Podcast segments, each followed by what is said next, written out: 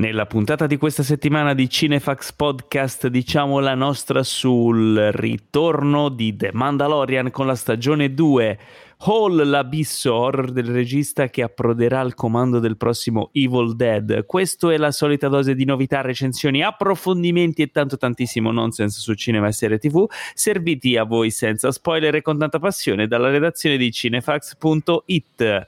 Qui vi parla il vostro amichevole Paolo Cellammare in studio virtuale con eh, l'agguerrito collega di turno.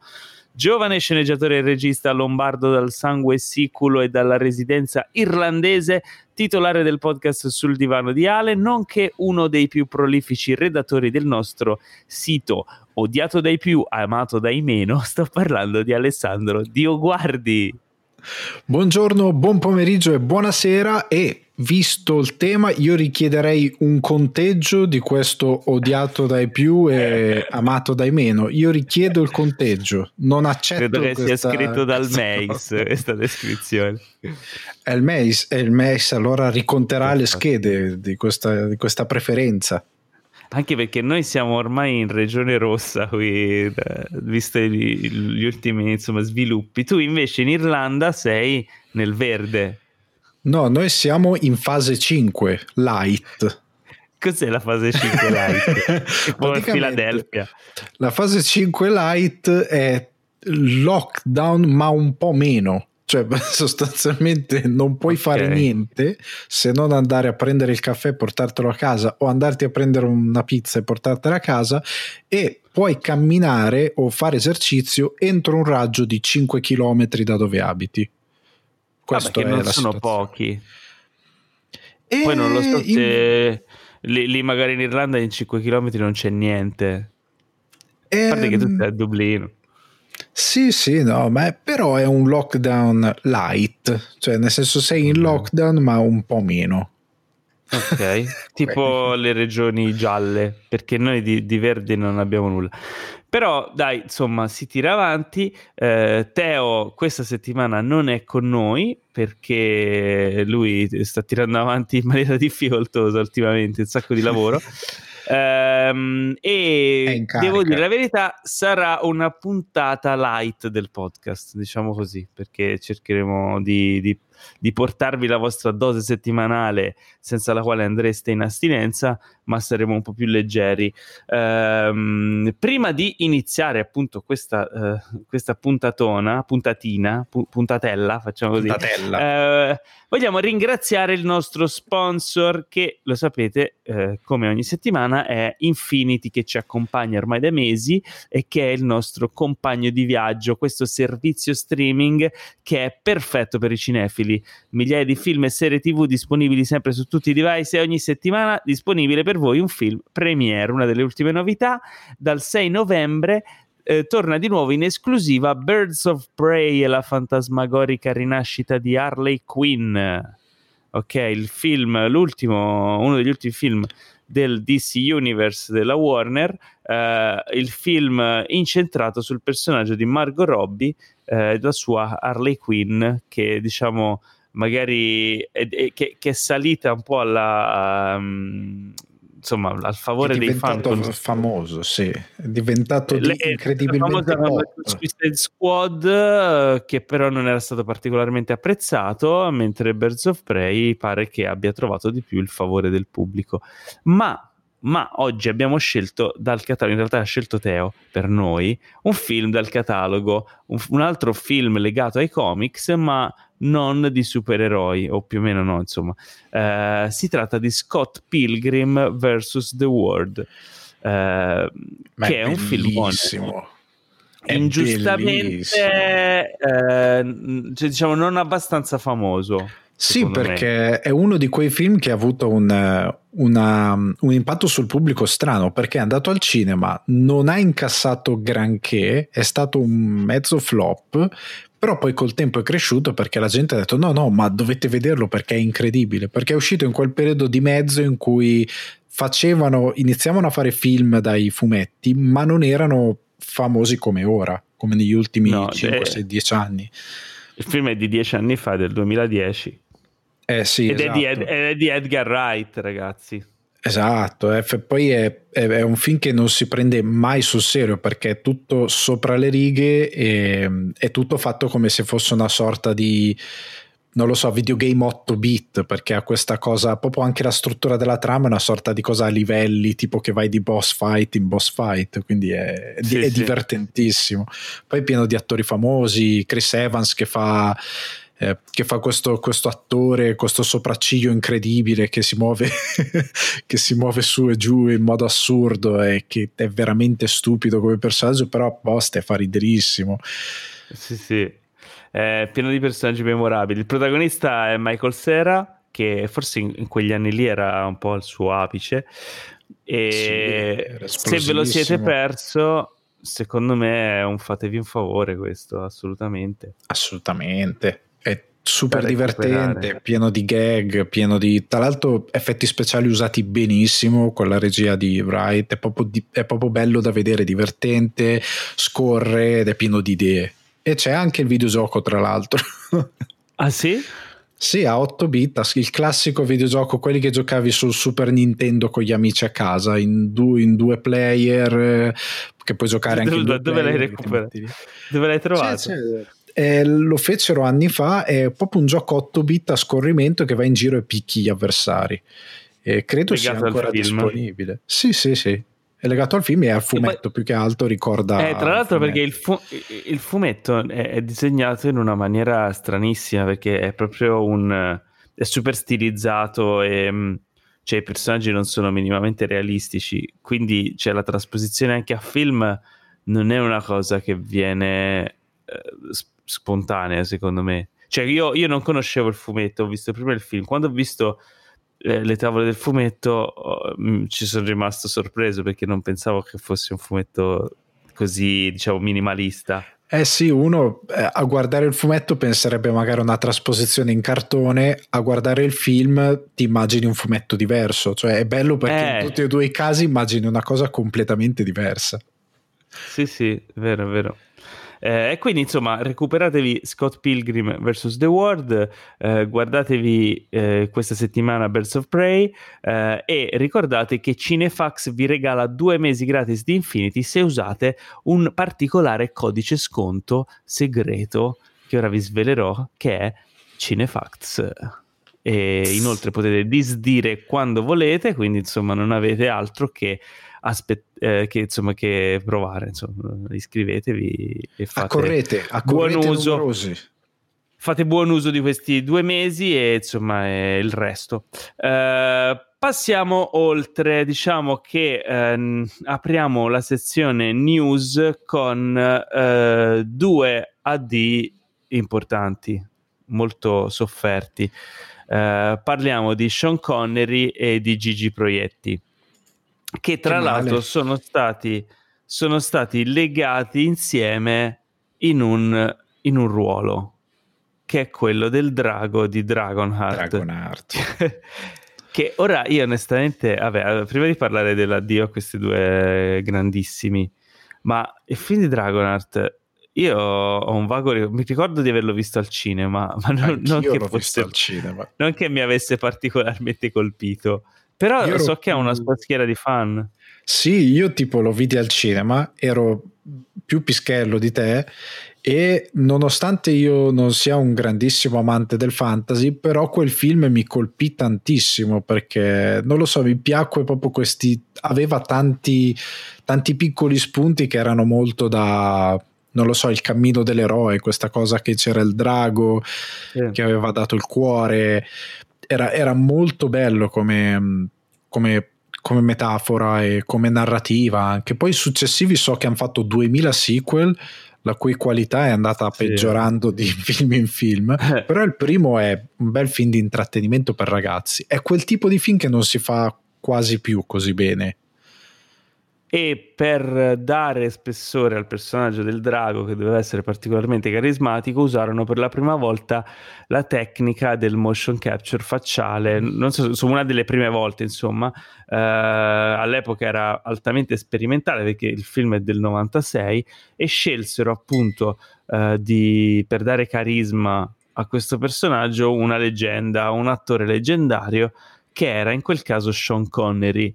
Eh, nella versione italiana venne doppiato da Gigi Proietti, quindi entrambi si ritrovarono su questo ruolo.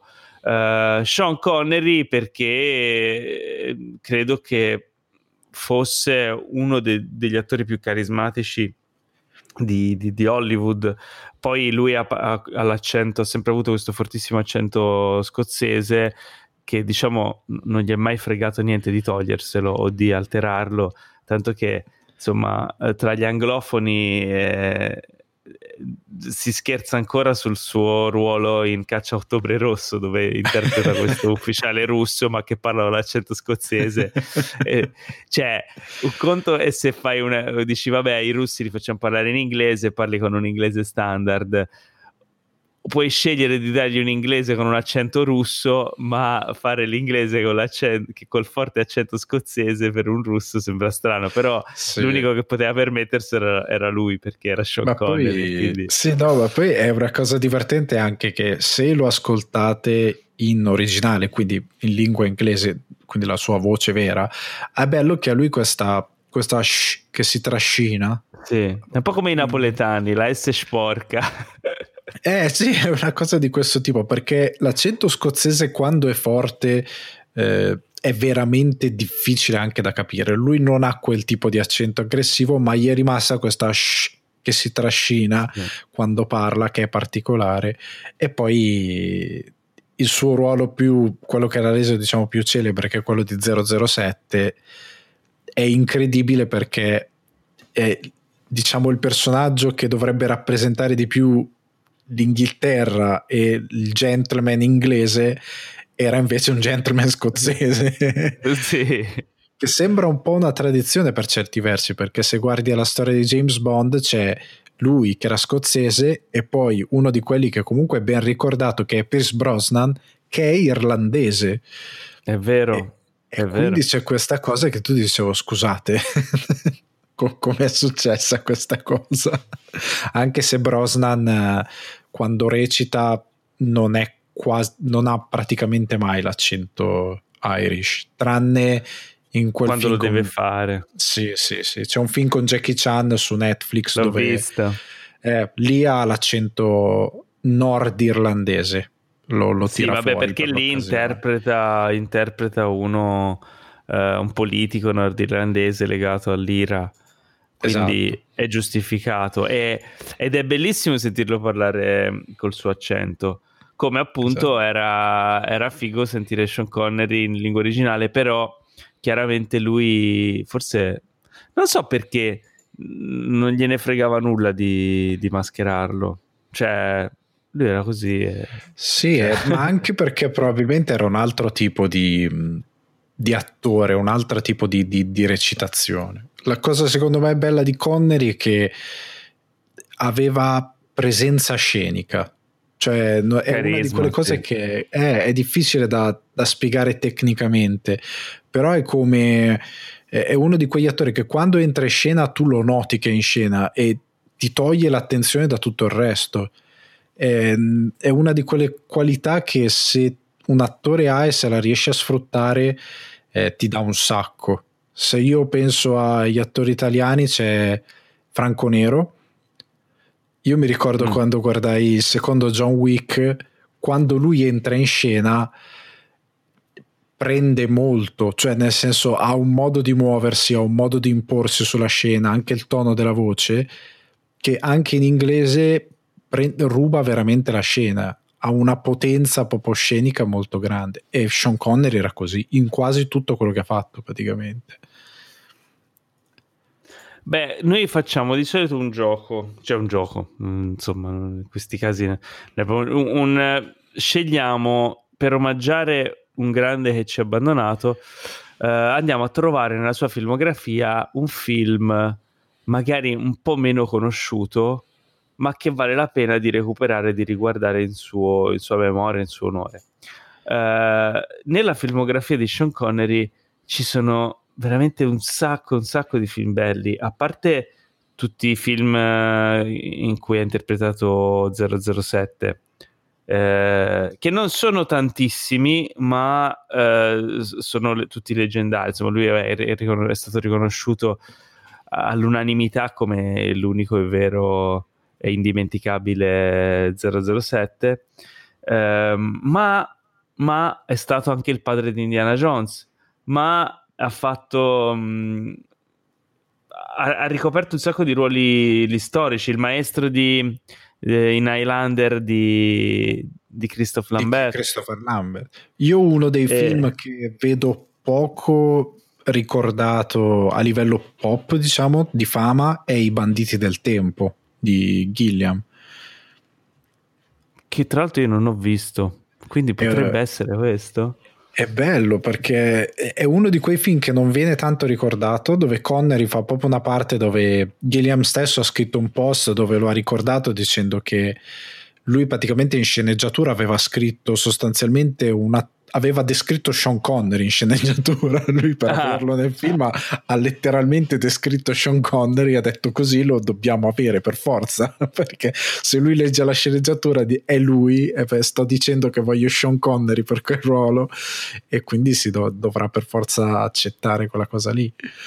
Che interpreta Agamennone. Agamennone, esatto. E per lui, okay. era, eh, lui dice che è stato fondamentale averlo per, anche perché era un tipo che sostanzialmente lui spiega che sul set ti salvava la vita perché era un incredibile professionista ma allo stesso, allo stesso, tempo non era il tipo d'attore che diceva no ma dovresti fare questo, no ma dovresti fare quello, non era un presuntuoso che veniva sul set e ti diceva cosa dovevi fare, nonostante Gilliam diceva io avessi delle idee completamente folli, però lui di buon grado credeva in questa cosa e andava avanti. Fantastico. Beh, direi che l'hai trovato allora. Guardatelo, è bellissimo i Banditi del Tempo. Guardate i Banditi del Tempo dell'81 di Terry Gilliam eh, con appunto Sean Connery, Shelley Duval, John Cleese. Eh, insomma, beh, me lo, riguardo, me so, lo guardo anche io perché non l'ho visto. Guardalo. Poi io so che tu ci tieni particolarmente a ricordare fo- il film più, eh, diciamo, scassone di Sean Connery. Diciamo scassone. scassone. Chiamiamolo no, così. Aspetta, a quale ti riferisci? Al mitico The Rock. Eh, no, tu ci tieni a ricordare The Rock, non, no, il, non, l'attore, ma il film. Io ci tenevo a ricordare Zardoz. Ah, ok. Che è il film più elegante di Sean Connery, con la il sua film più elegante, sì, sì da, da, quello sì, probabilmente.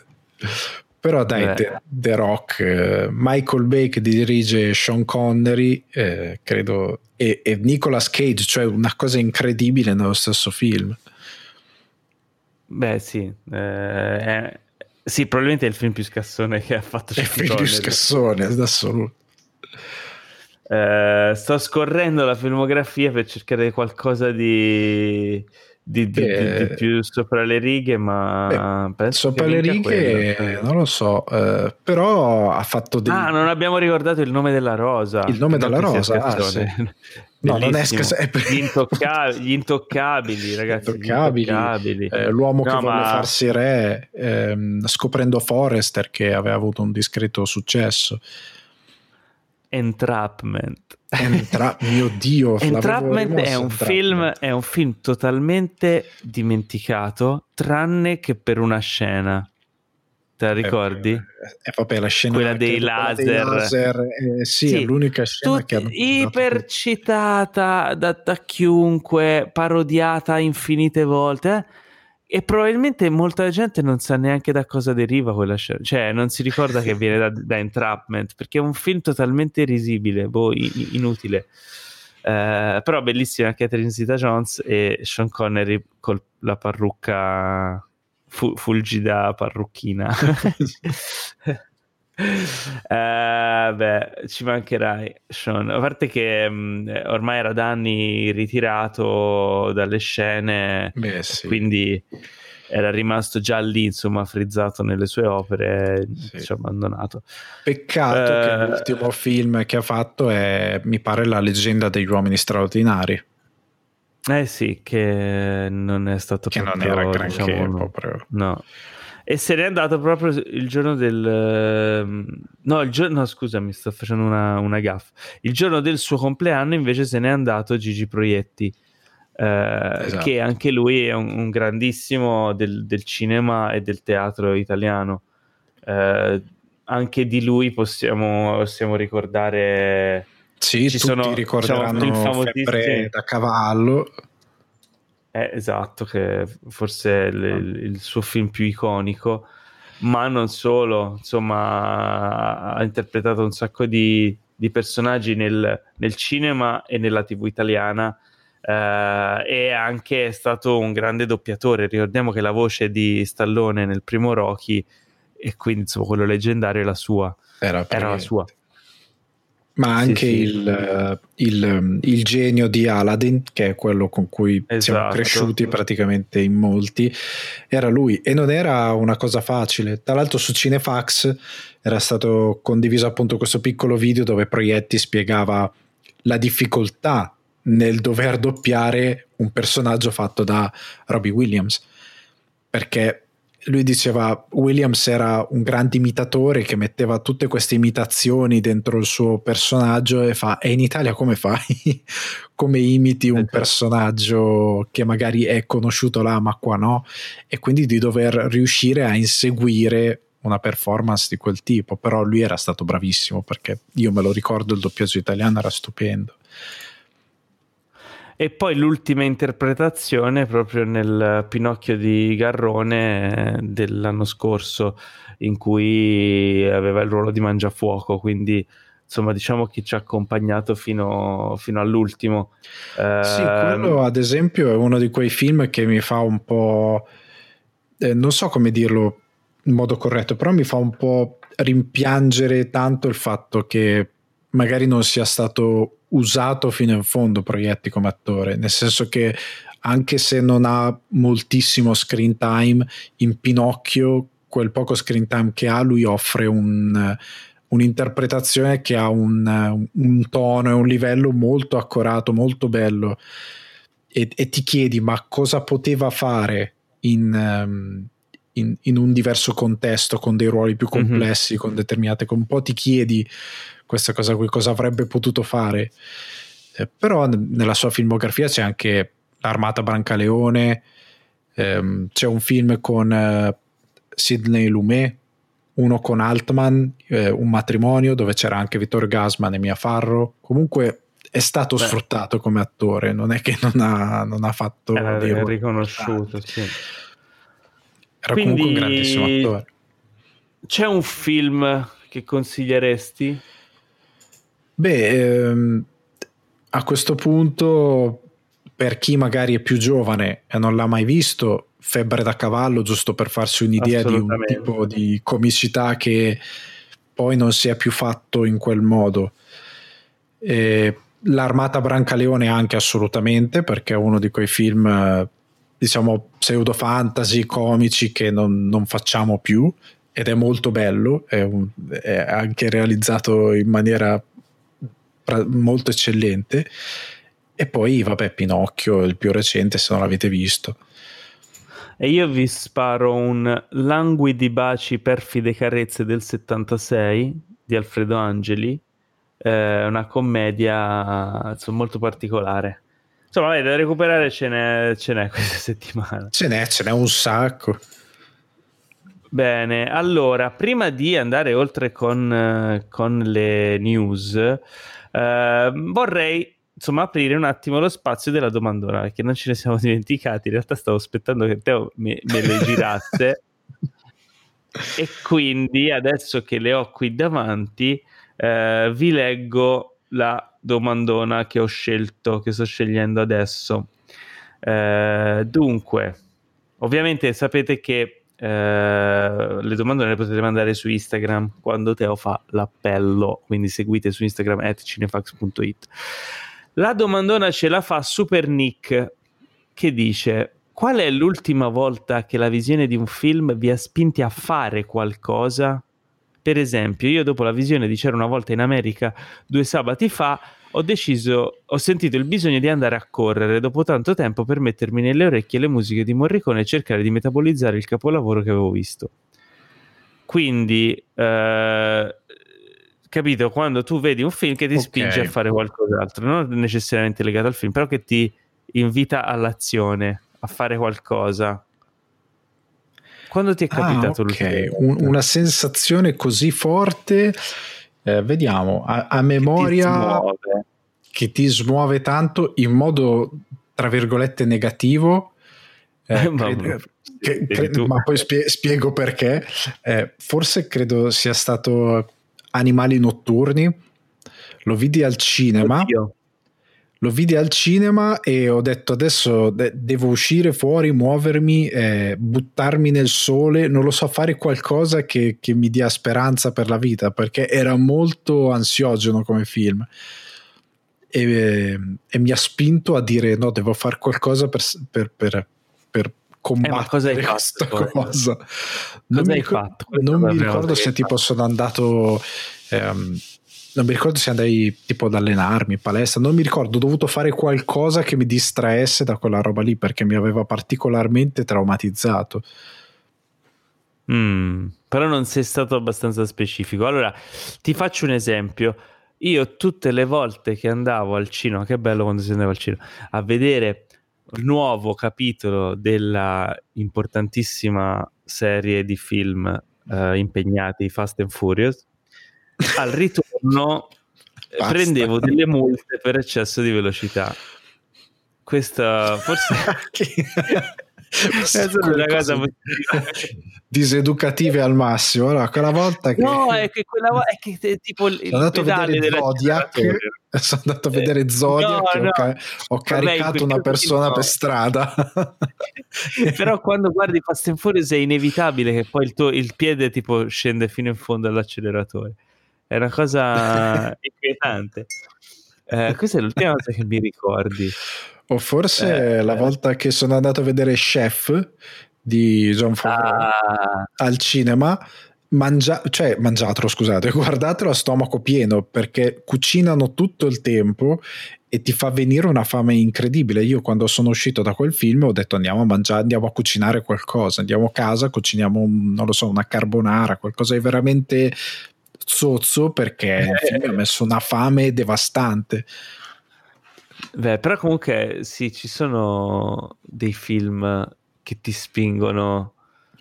Sì, anche tutti quei film, diciamo, tra virgolette, eh, motivazionali, diciamo, quelli che parlano proprio al pubblico, tipo La vita segreta di Walter Mitty, che tu lo guardi, esci da lì e prenoti un volo Ryanair, non so, prenoti vado in Islanda anch'io a buttarmi giù da un vulcano con lo skateboard, non lo so, fai qualcosa.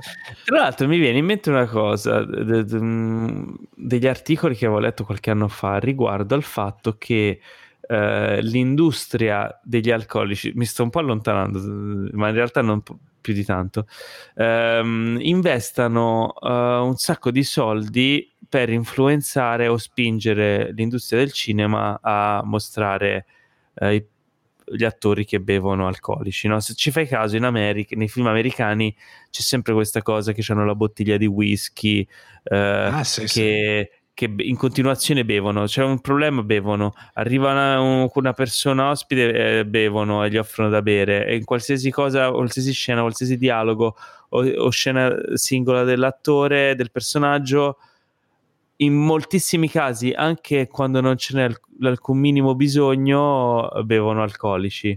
Ci hai mai fatto caso? Ah sì, questo è vero, sì è vero, Effettiv- per, effettivamente sì. Eh, appunto per farti venire voglia di bere alcolici anche a te o magari che il personaggio è figo, allora capito lo prendi a esempio e vuoi bere e, ehm, ed è una cosa effettivamente che se ci fai caso, noi magari ci facciamo meno caso perché forse come italiani non so se siamo meno, probabilmente meno influenzabili del pubblico medio americano, uh, o comunque nelle produzioni nostre questa cosa non si vede. Uh, nei film americani sembra normale, sembra una, una, cosa tipica degli americani.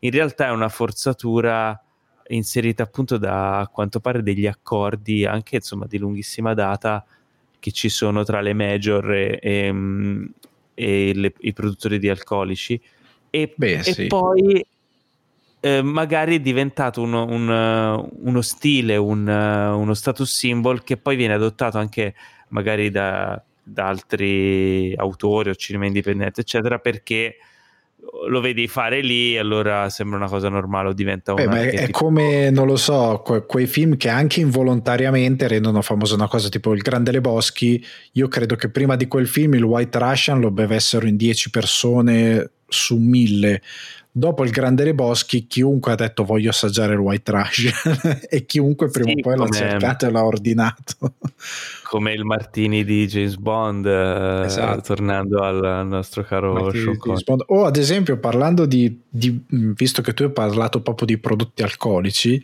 se voi guardate Velluto Blu di David Lynch è abbastanza chiaro che la Heineken sia sponsor di quel film lì perché c'è sempre eh. questa Heineken di mezzo a favore di camera il problema è che Lynch è un sociopatico e quindi a un certo punto c'è Danny Sopper che sta parlando con, mi pare, con Kyle McLachlan e parlano di birra, ti piace la birra? Gli dice una cosa così e lui fa eh, Heineken e Hopper gli urla è pisciola Heineken cioè insulta tantissimo la birra. E tu lo guardi e dici ok lo sponsor avrà amato questa cosa perché inizia a insultare la Heineken dicendo che è piscio che fa schifo e di non berla magari dopo non gli hanno più dato i soldi. E quindi, beh, però è ovunque quella, quella birra lì è ovunque. Come la corona di, di Fast and Furious ritornando. ah è vero alle mie multe per eccesso di velocità. Io avevo un eh, amico che dopo Fast and Furious ha iniziato a bere solo Corona sempre e comunque. Io? anche tu? ok. No, in realtà già la bevevo prima. Oh. Comunque, beh, diciamo che Super Nick penso ti, ti abbiamo risposto in maniera non magari soddisfacentissima, però qualcosa, insomma, ci abbiamo provato, ci abbiamo provato. Eh, andiamo avanti con le news. Abbiamo una news riguardo un film particolare, si chiama Call Jane. Eh, è un film sul, um, su un'associazione femminista uh, che dà supporto alle donne in difficoltà eh, ed è stato scelto il cast, ne parliamo perché insomma è un cast di, di tutto rilievo, eh, ci sarà Sigourney Weaver che interpreta appunto la, la capa di questa, di questa associazione, Elizabeth Banks, Kate Mara e Rupert Friend eh, che ricorderete da Homeland. Eh, il, la regia è di Phyllis Nagy e niente, ne, abbiamo parlato su. Ho trovato un articolo su Cinefax. Il film racconta uh, di questa. Um, è, è, un'associazione una che aiuta. Sì, è una storia vera. Aiutano uh, le, le, donne che hanno bisogno di abortire. e. Fondamentalmente ci sono delle difficoltà in alcune parti d'America. Perché sì, è, è tornato a essere un argomento caldo, considerando sì. come anche in Polonia recentemente ci sono stati cambi di legislazione, negli Stati Uniti fino a poco tempo fa. No, anzi, tuttora c'è qualche stato che non vede proprio di buon occhio la pratica. Eh, o come si vede in Borat, cioè la bellissima scena esatto. del, del baby. Comunque è un argomento abbastanza importante ancora. Non si è risolta la situazione da questo punto di vista. La regista Philips, Phyllis Neghi aveva già diretto Carol, film del 2015 con... No, aveva scritto, scusa, aveva sceneggiato Carol, che era diretto da Todd Haynes, Haynes ed era interpretato da Kate Blanchett e Rooney Mara. Uh, che quindi... fanno due Papa Boys. No, ca- non è quel Carol? Non, Carol, non, no, è, il nostro, non è quel Carol. No, Ho sbagliato? Eh, sì, credo di sì. Paul, allora, Paul, Paul Voitiva. No, non è lui. Non era lui. Allora, no, allora, guardatelo, ma allora.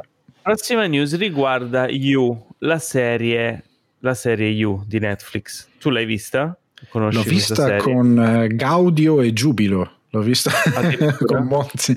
Sì, no, mi Io non la, non la, conosco, non l'ho vista. No, io la consiglio in, più che altro perché a me piace il fatto che il protagonista sia un sociopatico. Io ho particolarmente fascinazione per i personaggi che sono negativi e che non vogliono troppo nascondere il loro essere negativi. E questo show è abbastanza su quella linea. Se non l'hai visto, anche per chi non l'ha visto, è la storia di questo tipo, un average Joe, come si suol dire, che lavora in una libreria e inizia... average Joe?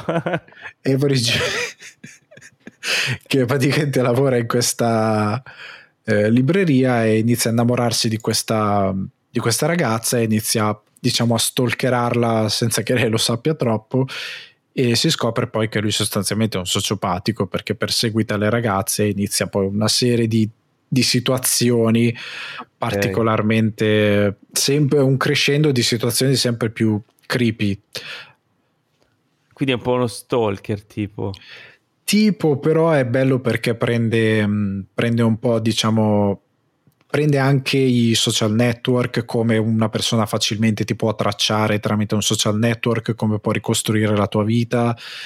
Eh, è interessante eh, da questo punto di vista mm. perché non, non, ne fa una colpa, semplicemente ti dice c'è un sociopatico che usa questi mezzi, ma non, non li non li addita troppo, è la visione di un sociopatico rispetto a queste cose.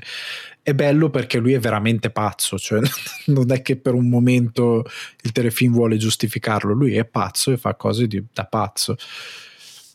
Ok, tratto da una serie di libri, questa serie, e um, il, è iniziata, è entrata in produzione la, la stagione 3, anzi 3. è tornata in produzione perché era forse sospesa per Covid.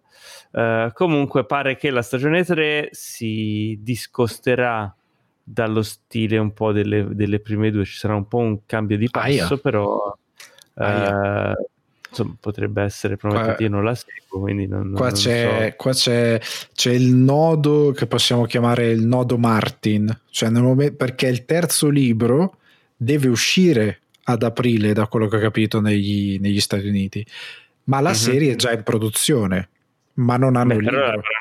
il libro però è scritto, cioè nel senso hanno raggiunto i libri, però il libro c'è, nel senso si saranno basati sul però libro. Però hanno messo le mani avanti dicendo che si prenderà una direzione okay. un po' diversa. Quindi potrebbe esserci il momento Martin, quindi prendono la mm. loro strada, come in Dexter, come è successo in Dexter, che presero una loro strada rispetto ai libri e triggerano chi ama tantissimo il libro. Ok. Eh, quindi niente, questa è la, è la news. Um, un'altra news riguarda uh, finalmente Nolan che ha detto la sua sul, sull'uscita di Tenet al cinema e sul risultato al box office. Sapete che eh, Tenet ehm, ha avuto degli incassi ovviamente non stratosferici come sarebbe stato in una situazione normale, eh, però non, non, è andato neanche malissimo.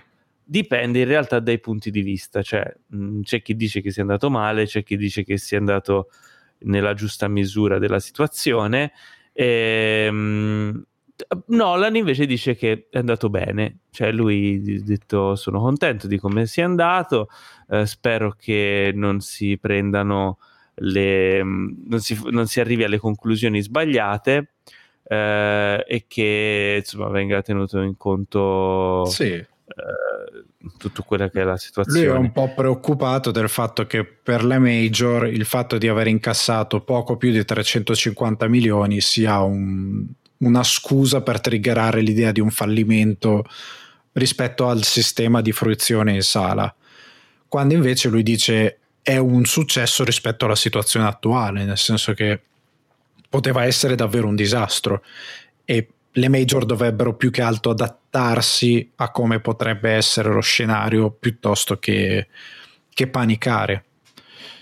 Poi per gli amanti di Nolan io ricordo che su Cinefacts c'è un articolo dove eh, ho inserito il Nolan nostro. Io non so se tu Paolo sai di questo. Nolan nostro. È una preghiera eh, per tutti i fan ah. di Nolan che recita, eh, ti recita così Nolan nostro che sei negli iMac negli IMAX, sia oscarizzato il tuo nome, venga il tuo teal and orange, sia fatta la tua asessualità filmica, così in pellicola IMAX, così in digitale. Dacci oggi la nostra complessità quotidiana e rimetti a noi i nostri plot didascalici, come noi li rimettiamo ai nostri Marvel Studios, e non ci indurre in Snyder Cut, ma liberaci da Michael Bay, Sato. Questo... Fantastico. Quindi potete, potete Devo imparare la memoria. recitarla okay. quando vi sentite tristi. E soprattutto noi possiamo, uh, come si dice, quando uno fa, si confessa, no? dopo il, uh, il prete ti, ti, ordina di fare tot ti ordina penitenza. penitenza. No? Quindi noi possiamo usarlo come penitenza da ordinarvi. Quindi quando ci fate una domandona indecente o quando mandate gli audiomessaggi sbagliati per la posta del cuore, noi vi possiamo dire ok, devi fare 10 eh, com'era? Eh, Nolan 10 nostro. No, Nolan nostro. devi dire 10 Nolan nostro, ok, in ginocchio sui ceci, anzi in ginocchio sulla cenere e con il capo cosparso di ceci. No, secondo me questa cosa di Nolan è un po' che lui ha paura che non gli diano più soldi per fare i prossimi film. Nel senso, secondo ora, me sì. Eh, ora questo, questo è incassato poco perché c'è il covid e invece ora magari lo prendo in quel posto io che eh, la prossima volta gli chiedo il doppio dei soldi il doppio ora già gli hanno chiesto un ma tra l'altro adesso. io ho fatto ecco io rinnovo questo gioco che avevo avviato nell'articolo quali film Nolan deve ancora girare per essere Kubrick che trovate su cinefax.it ma non sarà mai Kubrick.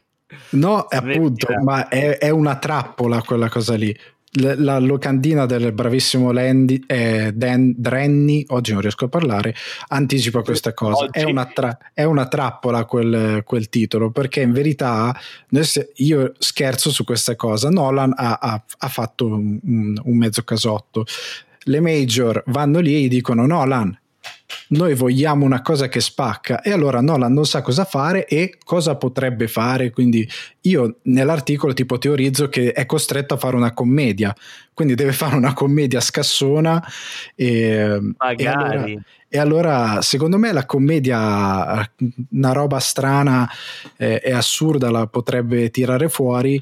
E allora non lo so si mette si mette a prendere nel cast, eh, fa il dottor Stranovero, prende nel cast una roba assurda, tipo al po- lascia a casa Pattinson, si prende cosa ne so, Seth Rogen e Steve Carell e fa una commedia non lo so, metafisica assurda e, no, e potrebbe secondo me Nolan non può fare la commedia. Secondo me Nolan so, non ha il minimo se... senso dell'umorismo. Lo so, non, non, non credo sia capace di far farebbe, ridere sì, farebbe un film tipo la commedia che non fa ridere, terribile, distrutta la carriera. distrutta la carriera. Poi magari mi sbaglio, fare... magari è simpaticissimo, magari quando è da solo con i suoi amici è tutto tipo umorismo a base di scoregger, cioè sai, scatologico a bestia. Ce, sì, lo, ce lo vedi, a quanto, no? A quanto pare lui è un grande amante di alcune commedie. Eh, questa cosa è stata scoperta da Edgar Wright, che praticamente ah, sì? parlando con Nolan ha scoperto che lui si guarda eh, tantissime commedie, a quanto pare, anche abbastanza scassone. Ehm, anche in stile Monty Python che sono un po' più intelligenti però lui a quanto pare è un super fan della commedia quindi chissà magari tira fuori una roba incredibile. Oh, io ho teorizzato possa tirare fuori una specie di X-Files, però al cinema. Comunque il discorso qui è che il prossimo film di Nolan potrebbe vedere una riduzione di budget. Dopo, sì. cioè, o almeno questo secondo me è il suo timore. Ma fatti questa domanda: una riduzione di budget per Nolan non è necessariamente una cosa negativa, anzi chi non vorrebbe vederlo tornare a film un po' di dimensioni un po' più ridotte o addirittura come ai tempi di Memento? Eh, fa Memento secondo 2. Me, eh, secondo me si allontanerebbe un po' da sta cosa di dover mettere questi set piece del cazzo giganteschi eh, che poi alla fine lasciano il tempo che trovano perché è solo spettacolo, e magari puntare di più su appunto sul, sulla storia, sui personaggi, sulla costruzione, magari magari qualcosa di, di, di diverso. Oppure un genere che costa molto poco è la commedia e fa il sequel di Memento in commedia e fa Se mi lasci ti Memento e quindi fa una roba... è giusto, esatto, è proprio lì che volevo arrivare. Ma andiamo avanti. Allora, Doug Jones, tu sai chi è Doug Jones, no? Sì. Ah, devo spiegare, uh, devo, devo, devo no, fare lo spiego, il beniamino. Uh, racconta il Frankenstein di Del Toro ucciso da Universal. Cioè, a quanto pare Del Toro aveva questo progetto di una versione sua di Frankenstein che però poi non è, non è andata in porto e Doug Jones che appunto ormai vabbè, è stato suo attore feticcio, è uno dei suoi attori feticcio. Sì. Perché Doug Jones ha interpretato? Ha interpretato il mostrone del labirinto del fauno, quello che si mette, diciamo, quello che ha gli occhi sulle mani. Eh, ha interpretato anche la spalla di Hellboy, l'uomo, adesso non mi ricordo il nome, però l'uomo, diciamo, l'uomo pesce, e ha interpretato anche l'uomo pesce di eh, come cavolo si chiama la forma dell'acqua. La forma dell'acqua. Esatto. Oltre ad essere tra i protagonisti di Star Trek Discovery. Ruolo di Saru. Diciamo che era alieno insomma, ufficiale alieno. Eh, vabbè Doug Jones ha la caratteristica fisica di essere mh, mm, molto alto esile e mh, mm, avere grande dimestichezza con il make-up prostetico e riuscire a recitare sotto pesantissimi make-up perché lui recita molto anche con il corpo e quindi avrebbe interpretato un, uh, una nuova versione di Frankenstein in questo, sì, in questo film. Perché pare che Del Toro volesse allontanarsi dal, dall'idea del mostro gigantesco eh, che c'è generalmente, che è stato raccontato nei romanzi, che è stato portato a schermo e adattarsi più a un, um, un Frankenstein un po' più emaciato, un po' più smagrito, eh, un po' quasi patetico per certi versi, piuttosto di essere un gigante pauroso. Un po' più così. cadaverico, diciamo. Un po' più cadaverico, sì. E, e, e, questa cosa non è mai andata in porto perché la Universal aveva deciso che doveva fare il suo Dark Universe in stile Marvel. sì, vabbè. E aveva iniziato il suo con Dark Universe che poi è fallito mummia, miseramente. Quello con, eh, con Tom Cruise che è andato benissimo, Ma, andato certo. molto bene. Eh, però de- devo dire la verità, mm, mi dispiace perché Frankenstein eh, è una bellissima storia e vederla raccontata da Del Toro con la sua sensibilità sarebbe stato molto, molto interessante, molto figo. Sì, sì, non ma so lui poi voleva voleva fare tanti progetti, lui voleva fare anche l'adattamento di Le montagne della follia di Lovecraft gli hanno, gli hanno bloccato qualsiasi cosa per questo cavolo di Dark Universe supereroistico che avevano iniziato a fare. Ma peccato. Uh, ma rimanendo invece in tema supereroi, ci sono news sulla serie TV di HBO Max uh, sulle, su, sui Green Lantern Corps. Green Lantern, vi ricorderete il, uh, il, film di qualche anno fa eh, che è diventato un po' un bersaglio di, di, di prese in giro, forse uno dei film eh, più disastrosi di supereroi. Abbastanza. Con Ryan Reynolds che addirittura adesso si prende in giro da solo. Uh, ma la Warner ci riprova uh, usando appunto questi personaggi della, della DC, dell'universo DC, che sono le, i, le lanterne verdi, ehm, e quindi stanno sviluppando questa serie TV eh, che attraverserà le galassie e i decenni. Eh, e la, la, la leader di queste lanterne verdi sarà una protagonista nera, metà umana, metà aliena, e totalmente dedita al giuramento delle lanterne verdi. Una protagonista nera, donna, metà umana, metà aliena. Mi viene in mente, eh, tornando a prima Star Trek Discovery, dove ah, la protagonista è, è, donna, nera, metà umana, metà aliena, viaggia nello spazio, eh, siamo lì, insomma, qui eh, un po' di fantasia. Vabbè, comunque... Eh, vabbè, vabbè, ma loro ci provano anche perché HBO, se non ricordo male, perché si parlava di questa cosa, poi non so se diventerà realtà o meno, ma sai in quale film attesissimo, che ormai non è più un film, pare ci fosse una versione di Lanterna Verde? Nello Snyder Cut? Bravissimo. Quindi potrebbe esserci tuttora, eh? non lo Potrebbe esserci, io se non ricordo male potrebbe, non credo ci sarà, però potrebbe. Snyder Cut di Justice League, che ormai è leggendario, mitologico, che insomma sta raggruppando qualsiasi cosa in, in fantomatici reshoot.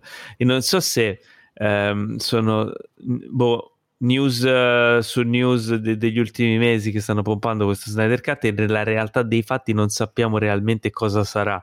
Tra l'altro, è proprio una notizia di questi giorni che la Warner ha rimosso il, il, tra- il teaser trailer che c'era online sullo ah, Snyder ah, Cut di Justice League. Quindi buttando su fuori a- a- altro mistero perché cosa è successo? Hanno fatto dietro front, cambi di programma. Ma se non mi ricordo male, è per un motivo veramente becero, cioè è per un motivo legato ai copyright della canzone che hanno utilizzato nel trailer. Ah, ma sul serio? Credo di sì. Ottimo. Hanno avuto dei problemi di copyright eh, o comunque nella gestione di questi copyright e hanno dovuto rimuovere il trailer. Ok. Eh, vabbè, però insomma scopriremo presto perché nel 2021 uscirà, quindi insomma si intensificheranno le news nei prossimi, nei, nei, nelle, nei, nei prossimi mesi. Uh, passiamo al um, ah abbiamo questa rubrichetta finite le news abbiamo questa rubrichetta che ogni tanto tiriamo fuori ogni tanto cerchiamo di tenerla costante però non sempre riusciamo a inserirla che è una rubrica che riguarda sempre il cinema ma sotto forma di e quando dirò questa parola dobbiamo sbrigarci Ale perché fa scappare la gente parliamo di libri. Allora tu hai un libro consigliato e hai un minuto per raccontarcelo. Lo sai che hai solo un minuto. Dai, vado al volissimo. Anche okay, meno, quindi, anche, anche meno, quindi, così non scappa nessuno. Anche meno di un minuto. No, vabbè, vediamo che se ce la fai. Eh, il, il timer parte adesso. Il titolo è In un batter d'occhi. Via. In un batter d'occhi, una prospettiva sul montaggio cinematografico nell'era digitale. È un libro di eh, Walter Mur- Murch, diciamo, lo pronunciamo così per gli amici, che ha vinto due Oscar, che ha lavorato con Coppola, Lucas, eh, Philip Kaufman ed è uno dei montatori più fighi e geniali della storia del cinema. Praticamente questo libro è un... Um, una trasposizione di una masterclass che ha fatto lui anni fa, dove ha parlato del montaggio eh, nel cinema, delle sue teorie sul montaggio e che è stato messo in libro e rivisto da lui aggiungendo alcune cose. È tecnico, ma è molto interessante se vi interessa approfondire l'argomento montaggio. Quindi ve lo consiglio anche perché parla di cose folli, tipo quanti anni e quante persone hanno montato eh, Apocalypse Now, che è una cosa senza senso. Leggetelo, è un libercolo. Oh, 55 secondi addirittura, sei stato proprio bravo. Beh, quindi insomma il, il montaggio è un aspetto che molti, molti di voi spesso ci fanno domande, è un, forse per alcuni è un po' un ambito misterioso, almeno come viene fatto per, per il cinema, perché adesso ormai beh, montare video è una cosa quasi sdoganata, lo fanno tutti per video per YouTube, per, per mandarli agli amici, per questo, però i film vengono montati in una maniera un pochino diversa, un pochino per, insomma, tanto diversa. Tanto diversa. Eh, che, che volevo essere... Però eh, consigliato in un batter d'occhi, eh, mi sa che lo recupererò anch'io perché mi, mi incuriosisce molto. Passiamo sì, ai trailer. Perché lo leggete veramente in fretta, sono 150 pagine, quindi veramente. Ah, questo mi allieta. È vero, dobbiamo anche dire di solito quante, quante, pagine sono. Ah, una cosa che facciamo, tu ce l'hai in italiano o in inglese? Ce l'ho in italiano. Ah sì? Eh, sì. Di solito sfogliamo a caso nella, nella, una pagina a caso e leggi tipo un paio di righe all'inizio di un, di un uh, capitolo, di un, no, di un capitolo, di un capoverso. Ok. Per vedere cosa viene fuori. Proviamo Bene. a fare questa cosa. Ne prendo uno a caso. Um, ok. Il problema con tutto ciò è che il comparare film e sogni è un'attività interessante, probabilmente corretta, ma praticamente sterile. Sappiamo ancora così poco sulla natura dei sogni che questa esp- esplorazione finisce prima ancora di cominciare. Tuttavia possiamo considerare la possibilità che ci sia una parte della nostra realtà da svegli in cui sperimentiamo davvero qualcosa di simile agli stacchi e in cui le immagini diurne sono giustapposte in modo più discontinuo di quello che sembra essere normale. Figo. Non ci avevo mai pensato a questa cosa. Che quando fa... sogni, i sogni hanno un loro montaggio. Esatto, lui fa tutto un ragionamento durante questa cosa, eh, anche basandosi su questa cosa dei sogni, perché dice nei sogni avete una logica di montaggio di come percepite la realtà e il flusso narrativo che è diversa da quella che avete da cosciente, ma che ha dei collegamenti che fa il cervello che sono logici per il cervello. Quindi è, è interessante da capire questa cosa. Eh sì, perché c'è i cambi scena, queste cose qui. Non ci avevo mai pensato. Figo. Beh, dai, ho acquistato altri punti. In un batter d'occhi, ragazzi. Passiamo ai trailer. Il primo trailer che abbiamo visto, ah, qui insomma si va nel, questo, questo, film veramente io ho paura. Si chiama, il film si chiama Songbird, tutto attaccato, Songbird. Songbird. Ehm, ed è il film, forse ne aveva accennato uh, Teo la settimana scorsa, uh, prodotto da Michael Bay, racconta di un futuro prossimo, 2022, quindi tra diciamo 24. un anno, poco più di un anno Uh, ah, è ambientato nel 24. 24. Però, ah, diciamo ok, parte da, nel 22 ci sarà una nuova pandemia, ci sarà, non ci sarà, però nel finale del film c'è questa pandemia nuova. nel 22, questo Covid-22 che devasta il mondo e nel 24 i protagonisti uh, sono messi male. Questa diciamo, è la mia versione della sinosci. la, la, versione della sinosci. Vabbè, se, se più, sì, praticamente c'è il covid che si, si, evolve come malattia diventa una roba super letale e, e ci hanno fatto un film. Sì, è un film diciamo che se siete già in ansia adesso non mi sembra un'ottima idea guardare ma se siete persone che hanno voglia di, boh, di avere appunto vabbè, è un genere di horror vabbè, eh. Eh, che può, può, essere, può essere interessante dal trailer in realtà onestamente è di quei trailer che dicono fin troppo. Cioè, visto il trailer, mi sembra di aver già visto il film. Uh... Sì, è, è, interessante però la cosa che io ho guardato il trailer con la paura in corpo, nel senso avevo già il Nolan nostro sul tavolino, perché ho detto casomai dopo lo recito finito il trailer. Perché secondo me regia di Adam un Bay nostro un Bay nostro. La regia è di Adam Mason, ma è prodotto da Michael Bay. E io ho detto: sarà un Covid esplosivo, cioè un virus che se ti prende ti esplode tipo un braccio. In verità è molto più posato. Diciamo come film, non è, non è scassone, ecco. Vabbè, è un, è un abbastanza contenuto, cioè un po' un uh, quasi indie. Sì, sì, sì, sì. Nel cast c'è, giusto per buttarlo lì, KJ Apa, che è la star di Riverdale, fa Archie in Riverdale, il nostro amico Kiwi, perché okay. è neozelandese, Sofia Carson, Demi Moore e Bradley Whitford. E okay. La cosa interessante è che il regista ha detto, lo, lo cito testualmente, è una storia d'amore e lui poi dice nella nostra notte buia che sembra non finire mai, Lusignolo canta una canzone di speranza. Tutto questo per dire che il film vuole essere di speranza e non per deprimervi più di quanto lo siate in zona rossa. Perché Songbird è Lusignolo. Esatto, esatto, quindi diventa anche poetico, no? Che bello. Che bel momento. Quindi Fantastico. ho buttato via il Nolan nostro perché ci stava. Ci, ci stava, stava, dai. Quindi... Beh, comunque guardatelo questo trailer, Songbird, ehm, trailer, trailer tutto sommato carino.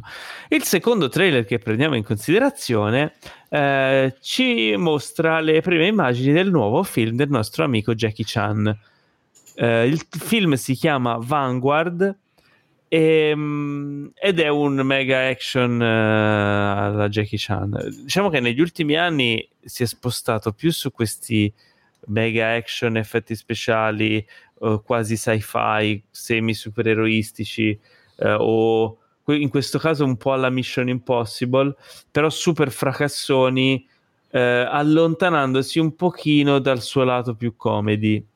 Sebbene dal trailer sembra che ci siano dei tocchi.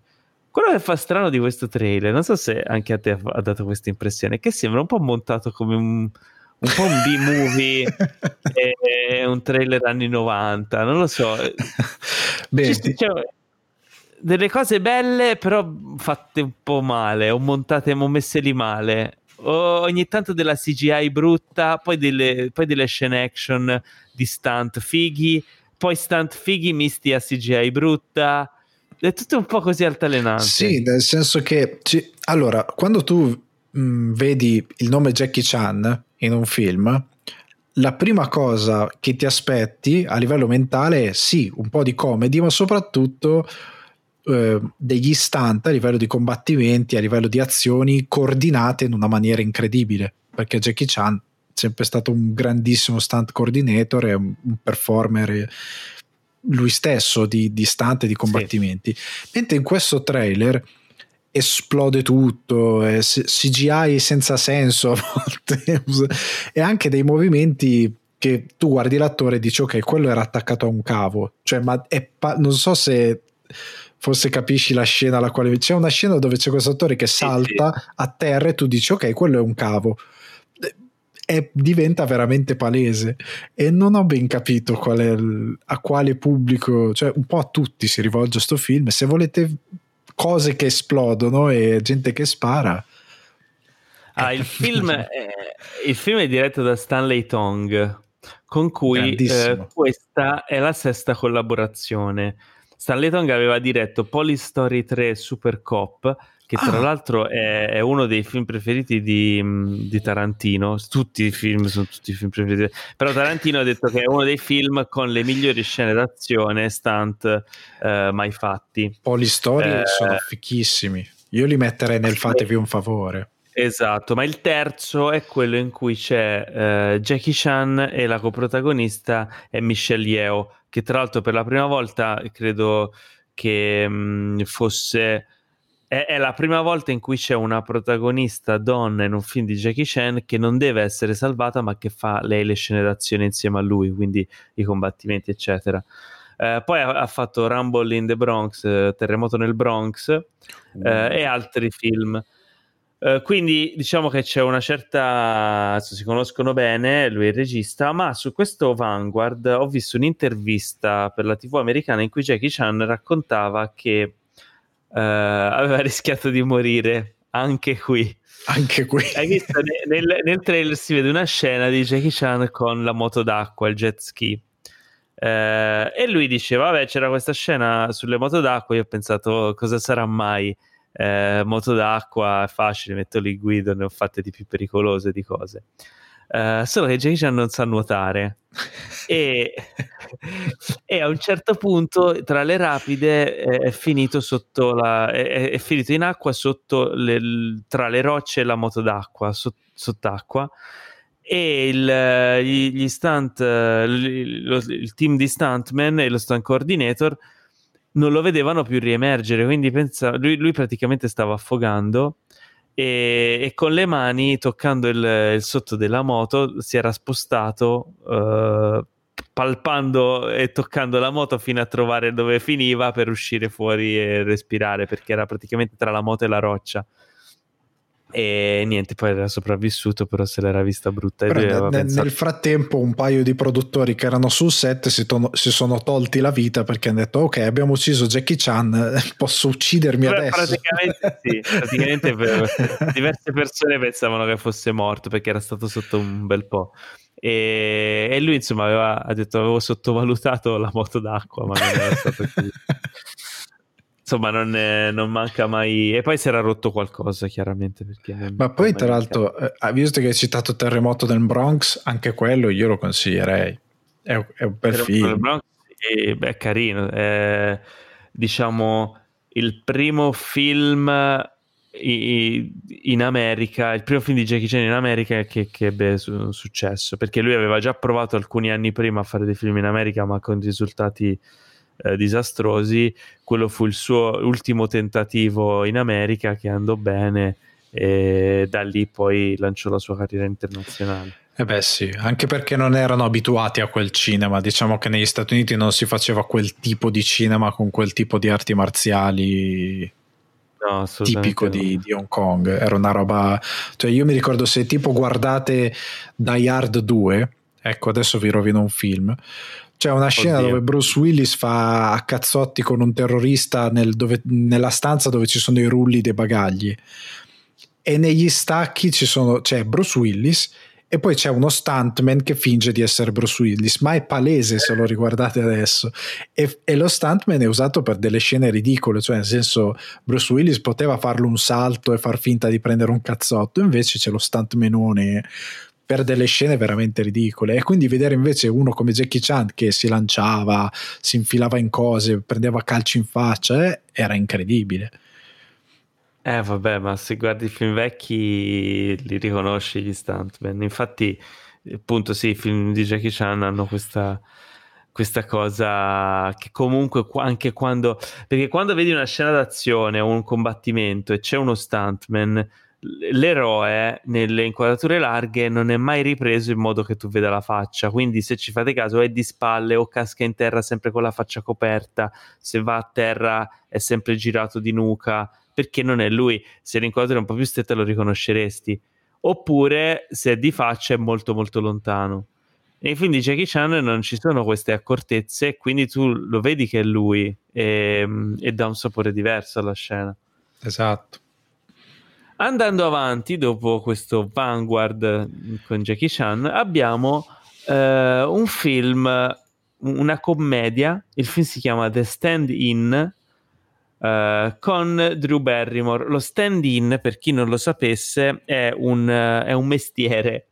È una persona che si mette al posto dell'attore quando sul set si stanno facendo ancora le prove di inquadratura, di luce, eccetera, mentre magari l'attore è a, è a, vestirsi, a truccarsi prima di arrivare sul set, c'è una persona che sta lì al posto suo per permettere alla, ai tecnici di appunto preparare l'inquadratura. Uh, in questo caso, questa commedia The Stand-In uh, è la storia di, una, di un'attrice che si scambia con la sua stand-in, che in realtà più che una stand-in sembrava una controfigura perché sono entrambe interpretate da Drew Barrymore, se non sbaglio. Sì, mi sa no? che lei, lei eh, fa un sì. doppio ruolo. Doppio ruolo. Nel film, nel cast del film c'è anche TJ Miller, che, che adoro, uh, Andrew Ran, Runnels e Lina Dunham. Allora, TJ Miller lo ricorderete in Deadpool, lo ricorderete in Silicon Valley, di cui la regista è stata anche regista, non di Deadpool, di Silicon Valley. La regista si chiama Jamie, non so se è un lui o una lei, no, credo sia una lei, Jamie Babbitt, eh, che ha lavorato, eh sì, una lei, ha lavorato diverse serie, tra cui Silicon Valley, Girls, eh, che, che consiglio entrambe, una mamma per amica che immagino conoscerete, Uh, e mh, mm, appunto ci sono attori da queste serie perché Lina Dunham e, e Andrew Runnels sono, erano nel cast di Girls, serie della HBO molto molto divertente. Lina Dunham era sia la protagonista che la sceneggiatrice che la showrunner. Eh, e nella serie c'era anche mh, Adam Driver, eh, da dove è uscito Adam Driver, diciamo, da dove è venuto al, fuori, insomma, è diventato famoso per quella serie lì, da quella serie lì in poi, ehm, mentre TJ Miller era in Silicon Valley. E poi eh, altri eh, nomi. Io vedo che tu stai evitando di commentare questo trailer. no, stavo dando un po' di perché... contesto perché si tratta di una commedia. Il trailer, devo dire la verità, è strano. Cioè, il trailer a me non ha convinto particolarmente credo neanche a te. E il trailer uh, mi fa sentire un, um, un, un, un, odore particolare. Un mm, odore puzza particolare, di puzza di capolavoro, come direbbe Non lo so, eh, secondo me invece visti perché stavo nominando i, i, talenti coinvolti? Perché potrebbe essere un trailer sfortunato di un film che magari ha qualcosa in più. Ha qualcosa in più. Beh, sì, capita. Cioè, un trailer fatto male po- potrebbe darti un'idea sbagliatissima del, del, film. Però la mia paura sì, è quello che. Sono nomi, ci sono dei nomi che io stimo molto. Beh, sì, sì. La mia paura è quella che ulti- ultimamente è tornato un po' di moda il, ehm, il cast ehm, alla Star System di diversi anni fa, cioè quindi avere un film con molti nomi grandi per fare, fare il film. Eh, ma, non è, ma, non è, questo il caso, perché comunque Drew Barrymore non è alla, ai vertici da, da, anni ormai, cioè, da ET. No, da Però, ET, eh, c'è Ellie Kemper. Eh, non è che ci sono nomi, cioè Ellie Kemper sì, conosciuta, ha fatto un sacco di cose, però non è uh, Unbreakable Kimmy Schmidt per chi non la, non la identificasse. Sì.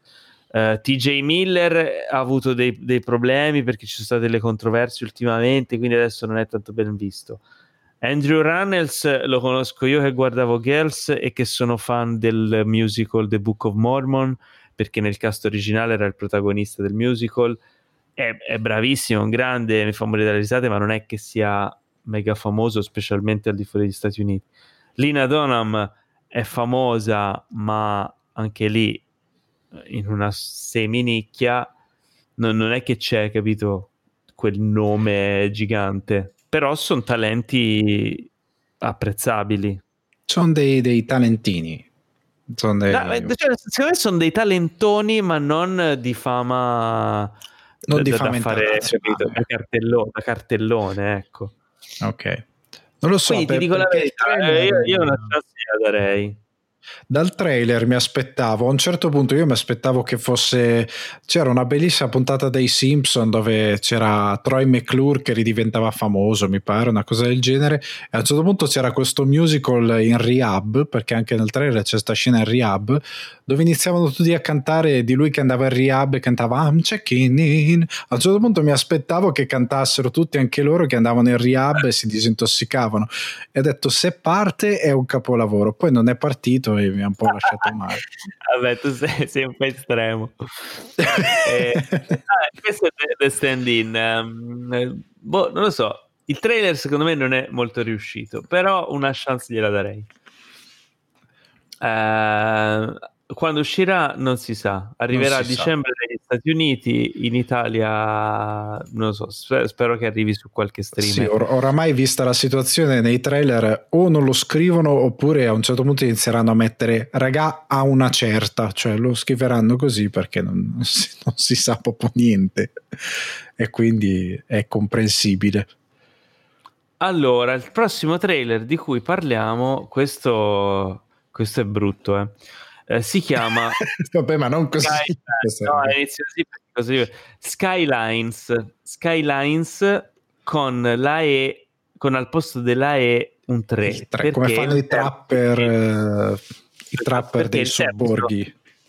È il terzo film della serie di Skyline che forse qualcuno di voi ha visto, io no.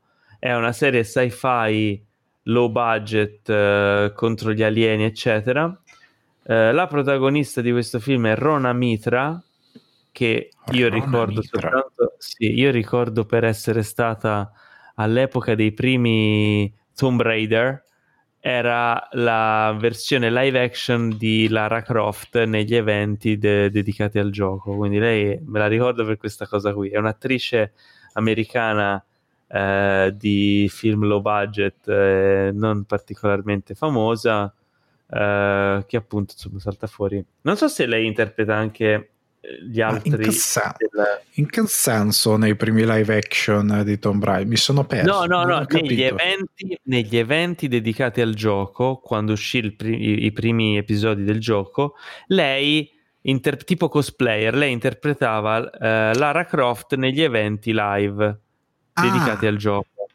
Ah, okay. prima, prima, del film, prima del film con, um, uh, con Angelina, Angelina Jolie. Jolie. Lei è, lei è la Lara Croft originale, diciamo. Ok. Ah, ma ho capito! Lei ha fatto un film bellissimo. Non è vero. Cioè, ti giuro, te lo giuro. Quale? È un, un, film di Neil Marshall che si chiama Doomsday, che è una Doomsday. sorta di ehm, copia e incolla, non ho capito come non sia stato denunciato, di Fuga da New York. È tipo Fuga da New York. C'è questo mondo dove c'è questo virus. Eh, sì, ma non, non è la protagonista, è, è nel no? film. Sì. No, mi pare che è proprio la Non è la protagonista? Non penso. Stai mentendo. non lo so, magari lo è, non, non l'ho visto Doomsday, quindi uh, chiedo sì, Venia. Sì, è Rona Mitre. Eh, sì, sì, lei è la, protag- è la, la, la snakeessa, la ienessa Plisking di questo film. Ah, ok. Eh, che ha anche lei, mi pare, la benda sull'occhio, cioè proprio veramente... No, non ha la benda sull'occhio, ha un occhio no, bionico, dai. ha un occhio bionico. Okay. Ok. Eh, che erano più avanzati. Comunque, grazie che ci sei tu che mi eviti quindi quelle figure di merda, perché a quanto pare Rona Mitra è più famosa di quello che io pensassi. Ha fatto un sacco di cose, però devo dire la verità, è una che si sa muovere. E in questo caso, questo terzo episodio di Skyline, io uh, Skyline non l'ho visto, ma tu sì, credo. Sì, io vidi il primo film per un motivo veramente idiota, nel senso che nel cast c'era eh, Donald Faison, che era quello che faceva Turk in Scrubs, se non mi ricordo mm. male, e io lo guardai solo ed esclusivamente per quel motivo. E, e poi seppi perché, per vie traverse che il film aveva dei problemi, nel senso che chi ha fatto i VFX per quel film li aveva fatti anche per Battle of Los Angeles della Sony che era sempre un film di alieni. E no, la aspetta, Sony aveva. Dici, forse. Uh, qual è Battle of Los Angeles? Quello con uh, Aaron Eckhart e um, lei era quella di Fast and Furious, la, la, ragazza di Toretto, non mi sto ricordando mai il nome.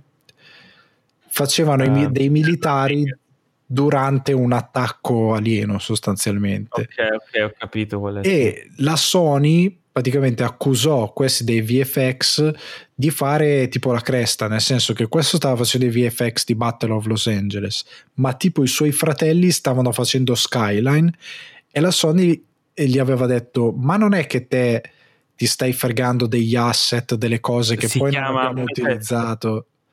Si chiama Battle Los Angeles. Battle due punti Los Angeles. Perché ah, Battle Battle of Los Angeles è un'altra cosa, se no magari okay. si chiama confusione. E in, italiano, in italiano si chiama World Invasion.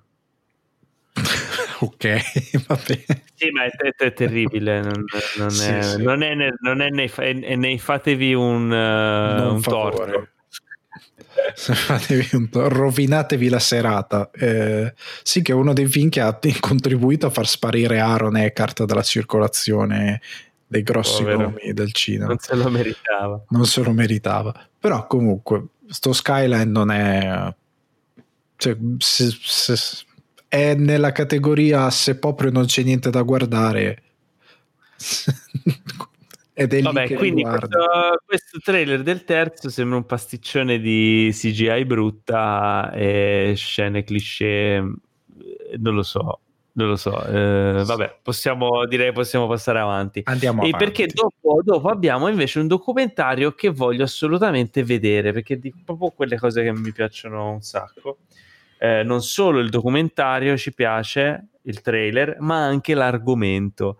Perché il trailer, il, il film si chiama The Donut King e quindi parla di donut, parla del fondatore della catena di fast food americani Dunkin' Donuts fast food, cioè di pasticcerie, no? Come le puoi chiamare? Dunkin' Donuts di... fanno donut. Sì, donuts loro le chiamano bakery più, in modo più generale, però bakery, sì. donut shop, loro li chiamano proprio donut shop. E I donut sono le ciambelle, ragazzi, se non lo sapete, le ciambelle americane, quelle dolci glassate, fritte, fritte e glassate con i confettini di zucchero. Quelle che mangia i... Homer. Quelle che mangia Homer, quelle che ti fanno venire la glicemia, i trigliceridi e tutte queste cose belle. Che però sono strabuone, cioè sono buone. sono buonissime. Allora, eh, il, questo, questo signore che si chiama Ted Ngoi, eh, cambogiano. Beh, Ngoi Arriva in... non poteva che lavorare vero, nelle, nell'industria del cibo, cioè si chiama Ngoi. Cos'è, cos'è? Esatto, Ngoi le, i donuts di Ngoi. E, e...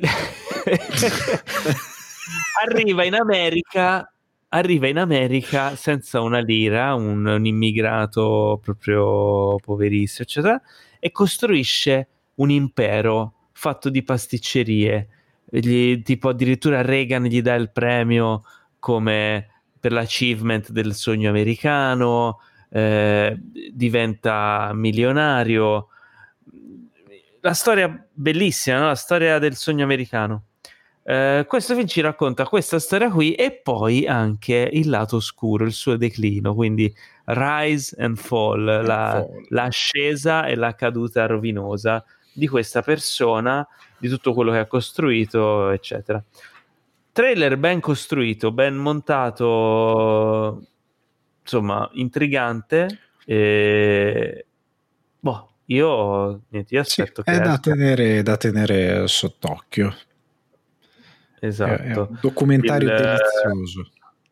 In America esce il 30 ottobre e sì, esatto, bravo che fai queste battute così non mi fai sentire la mancanza di Teo. Eh, e, beh, The Donut King, tenetelo d'occhio, guardatevi il trailer che è molto carino. Eh, dopodiché abbiamo un film aus- eh, no, australiano, volevo dire, un film hawaiano, hawaiano. che si intitola Waikiki. Taika. Okay. No, quello è Waikiki. Waikiki è un okay. posto nelle Hawaii. Um, la storia racconta di um, una hula dancer, una ballerina di hula, mm-hmm. che è quel ballo tipico hawaiano, quello con insomma, i fiorellini, il gonnellino, ce l'avete presente, che um, uh, in fuga, questa hula dancer in fuga, questa ballerina di hula in fuga, che uh, incontra un... Uh, una persona, diciamo, al, sull'orlo del, del baratro, no? psicologicamente, e iniziano un, un, percorso insieme in questo mondo nascosto, complicato, complesso, tra, in, in mezzo alla natura, la cultura l'umanità del, delle, di, insomma, di alcune zone della, delle Hawaii, eh, magari meno, meno conosciute. Uh, è un trailer uh, molto uh, particolare, molto da cinema art house. nel trailer ci sono delle definizioni de- della stampa che lo reputano uno dei, dei, film più promettenti del cinema hawaiano, una sorta di renaissance del cinema hawaiano. il regista si chiama Christopher Kahunahana Sai, i nomi hawaiani sono sempre particolari. Cosa stai mettendo su? Cos'è questa no, niente. cosa? No, no, vai, vai. No, secondo, te, secondo te è felliniano? No, no, non, non è felliniano. Prego, prego. Ma smettila, non abbiamo il copyright per queste cose, non fare come Teo, togli queste musiche. allora, ehm, il regista appunto è il, um, è il primo lungometraggio, quindi esordiente, e sembra molto, molto promettente. Io direi che sia da tenere d'occhio. Sì, è, è, è, molto interessante. Nel trailer ci sono critiche incredibili. Ho letto anche le Hawaii linciane, si sono sperticati in critiche inc- incredibili. Ah. E, però, sai, si rimane sai curiosi. Cosa? Smettila! allora, chiudiamo con, chiudiamo con, un teaser trailer. Non mi disturbare l'audio queste cose di cui non abbiamo.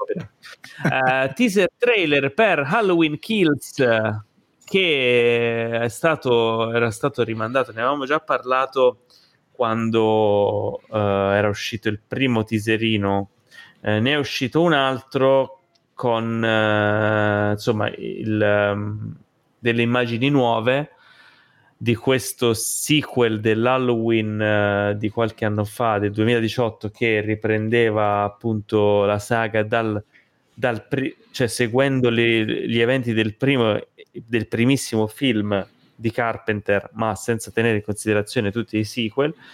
Uh, con il ritorno di Jamie Lee Curtis nella parte di Laurie Strode e io ho apprezzato tantissimo questo diciamo sequel uh, come si dice retcon? Il re, ret, ret sequel. Ret sequel molto bello molto uh, molto fedele alle atmosfere originali. E questo trailer di, di, di, del sequel del sequel mi cioè, mostra poco, dice poco, però fa vedere quanto basta per, sì. per rendermi insomma Beh, fate conto di... che io avevo letto Carpenter che è molto coinvolto in questa operazione che ha detto che sostanzialmente la, la, la, conta dei cadaveri è fuori scala tra questo e il prossimo oh. film. A quanto pare è estremamente violento questo nuovo Halloween.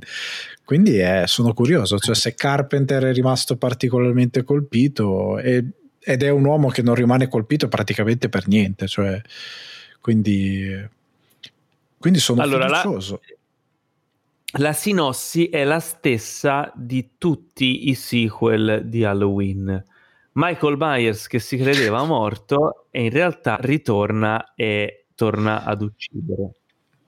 questa è la sinossi. Questa è la sinossi, è la stessa di tutti i film, però va bene perché quello è il motivo per cui noi andiamo a vedere un film della serie Halloween per vedere Michael Myers incazzato che ammazza tutti in maniera assurda e in qualche modo riuscirà in qualche modo lo ristronzo ancora una volta a fermarlo? Lo scopriremo quando uh, a ottobre 2021 quindi l'anno sopravvivere. Prossimo. cioè io mi chiedo se sopravviverà. Ma sì perché devono fare anche il terzo lo sai eh, ma magari a, un, a, una certa ci lascia, magari nel terzo, Perché magari nel secondo. Dici che potrebbe fare un passaggio di testimone? Eh, eh spero può di no. essere.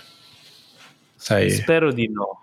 Spero di no. Però, vabbè, il, dire, il, il regista, il direttore, il regista è il David direttore. Gordon Green che ritorna um, e, e niente, insomma, siamo siamo in attesa, purtroppo l'attesa si prolungherà di molto. Il film è pronto, eh? Il film è pronto, ma... Il film è prontissimo. L'uscita, l'uscita slitta al 2021. Uh, eh, chiuso con i trailer, uh, è il momento di parlare finalmente del Mandalorian che ritorna su Disney Plus, dandoci motivo di riaprire quest'app che ormai era lì in abbandono. Uh, perché non c'era insomma niente di eclatante, ma Disney finalmente ci spara fuori questo primo episodio della seconda stagione di The Mandalorian. Ovviamente noi non parliamo della trama perché magari tra di voi che ci ascoltate c'è qualcuno che ancora non ha visto la prima stagione, che consigliamo caldamente, soprattutto se siete fan di Star Wars.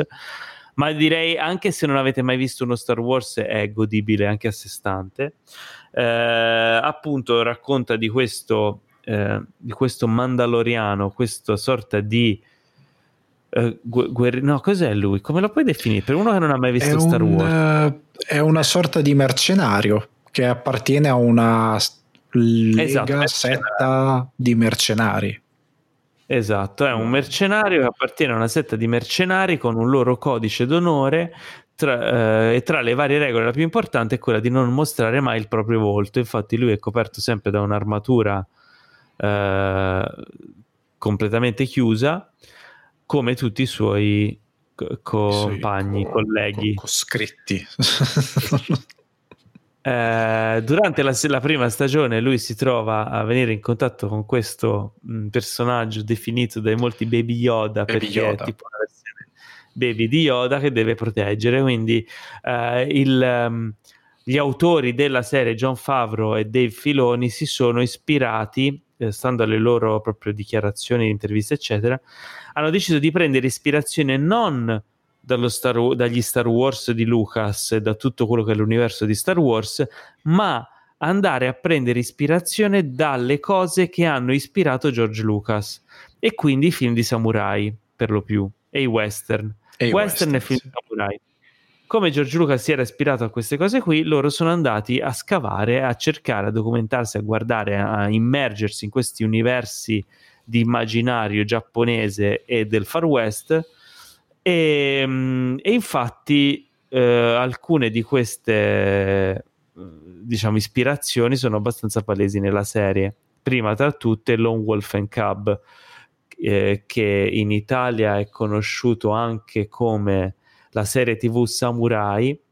Uh, per chi insomma per i più grandicelli che se la ricordano su Rete 4 negli anni 80 eh, fondamentalmente la storia di un samurai che ehm, va in giro per il Giappone medievale con suo figlio in una carrozzina, suo figlio piccolo, un bambino piccolo nella carrozzina, eh, facendo il mercenario, cercando di accumulare del denaro sufficiente per perpetrare la propria vendetta contro chi gli ha ucciso la moglie.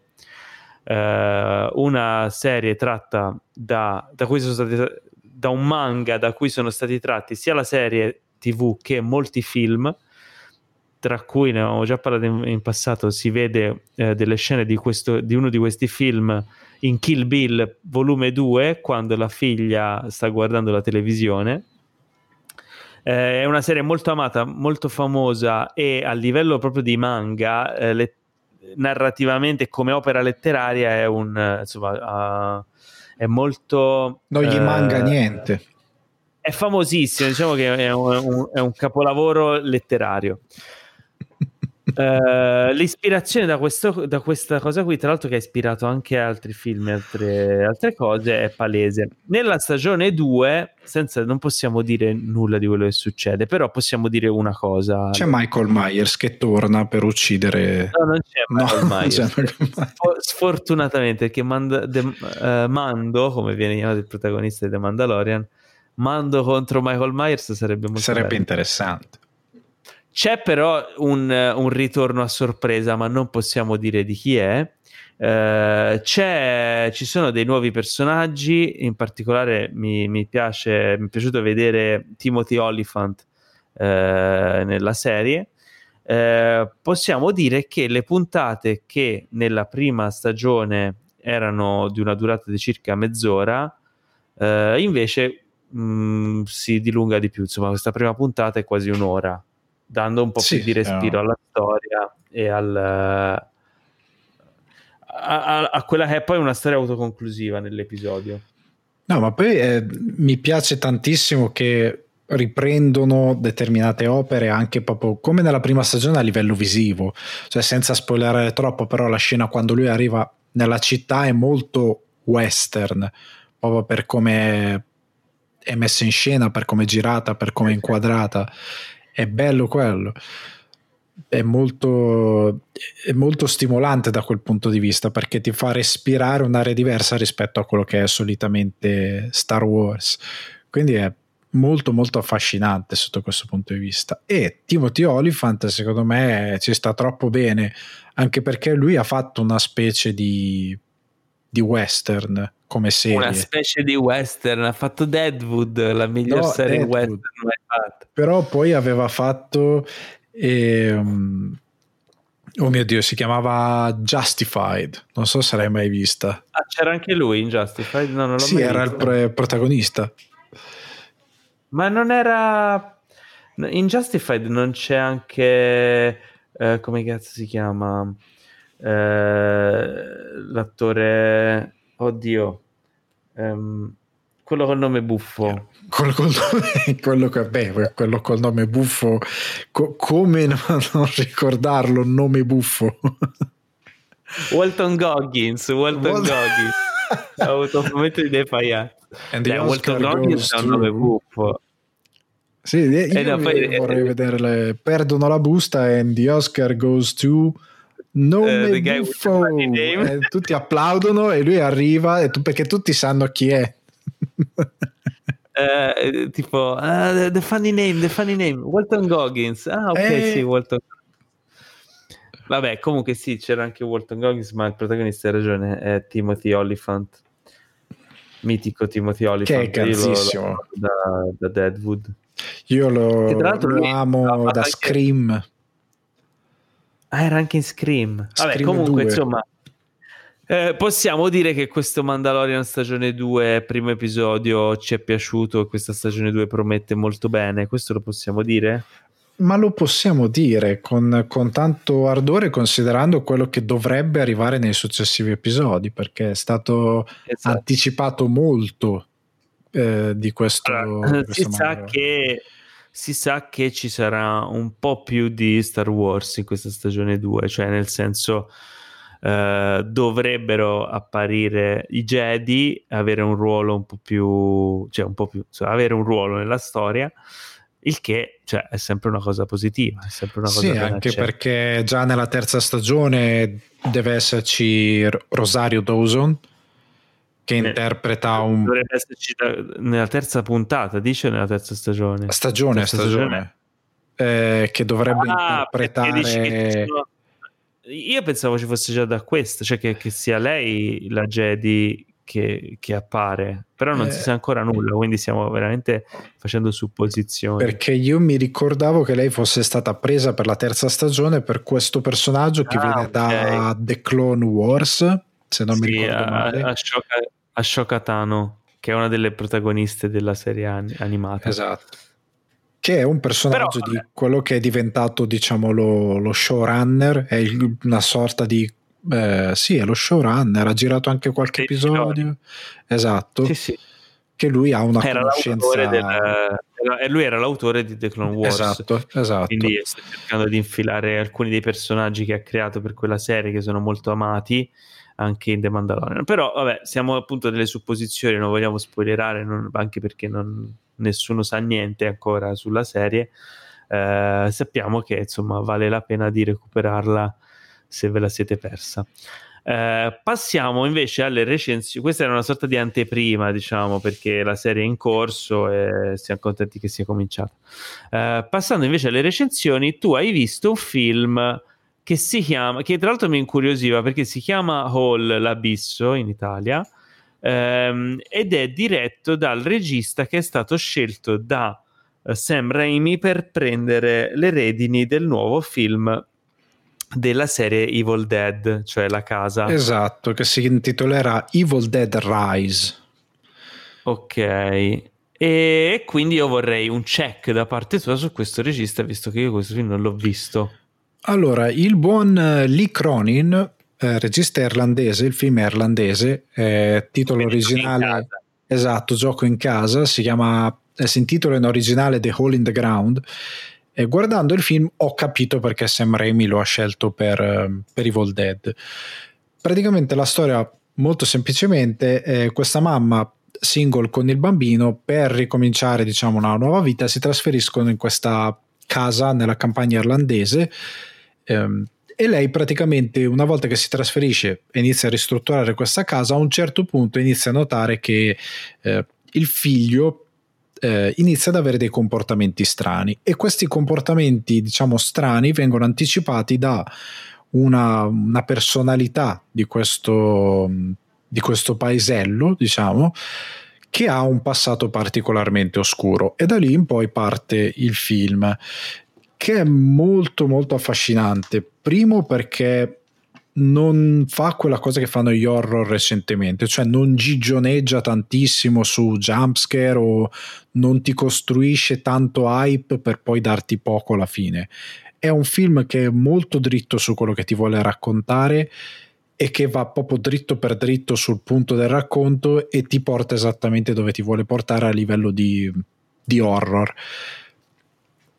Ed è molto bello perché riesce davvero a rendere la figura del bambino davvero pericolosa e davvero orrorifica perché il bambino diventa davvero terrificante. E gli horror e, i bambini sono sempre terribili.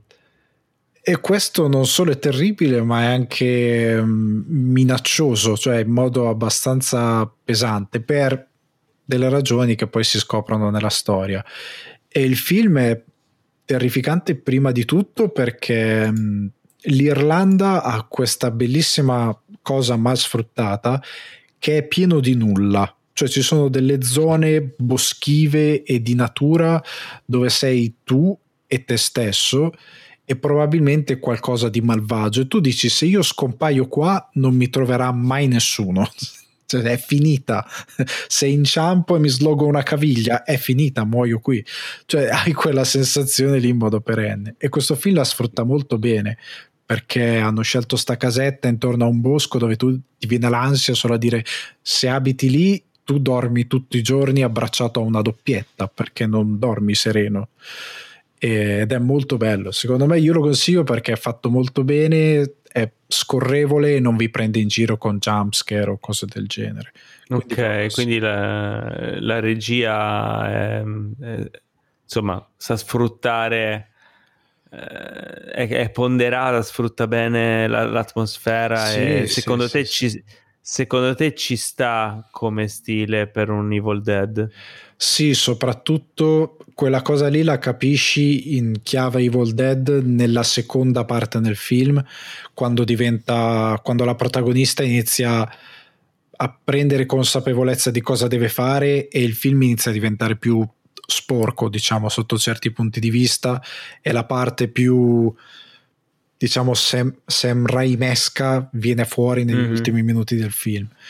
E, Figo, sono curioso. Ed è, ed è bellino per quella ragione lì. E poi una cosa che io adoro, una cosa che gli horror fanno male generalmente ultimamente, lei quando va tipo nel bosco in una particolare scena, la notte è notte, cioè è buio pesto e l'unica cosa che vedi è il cono della sua luce, cioè di quello che illumina il mm. faro che ha con la torcia che ha con lei. E questa cosa è resa molto bene perché generalmente magari l'horror con la fotografia stile Instagram ti illuminano tutto, è tutto chiaro e tu dici perché dovrebbe aver paura che c'è una luna che sta illuminando come se avesse il sole a un metro e quindi in questo caso invece è veramente ansiogeno, ecco. Figo, figo, sono curioso. Quindi questo è Hall, l'abisso. Eh, insomma, recuperatevelo mm, se, insomma, se vi è incuriosito, se siete amanti dell'horror. Eh, ma è giunto il momento tanto odiato, caro Ale. È il no. momento dei saluti. Eh già, siamo stati no. molto rapidi in questa puntata. Mm, eh, pre- presto torneremo con puntate un po' più classiche, quando, quando insomma anche Teo ci sarà anche Teo a farci compagnia. Quando Teo avrà eh... finito, si sarà caricato perché attualmente dovete sapere che Teo e Roboteo si sono fusi in un'unica personalità. e ora praticamente, sì. ogni tanto eh, Paolo va, chia- chiama, c'è un'assistenza che Paolo ha tipo un cerca persone, gli arriva un messaggio cinese. e lui lo va a prendere e lo deve mettere in carica e Teo sta eh, lì per circa 36 ore più o meno, anche sì. di più.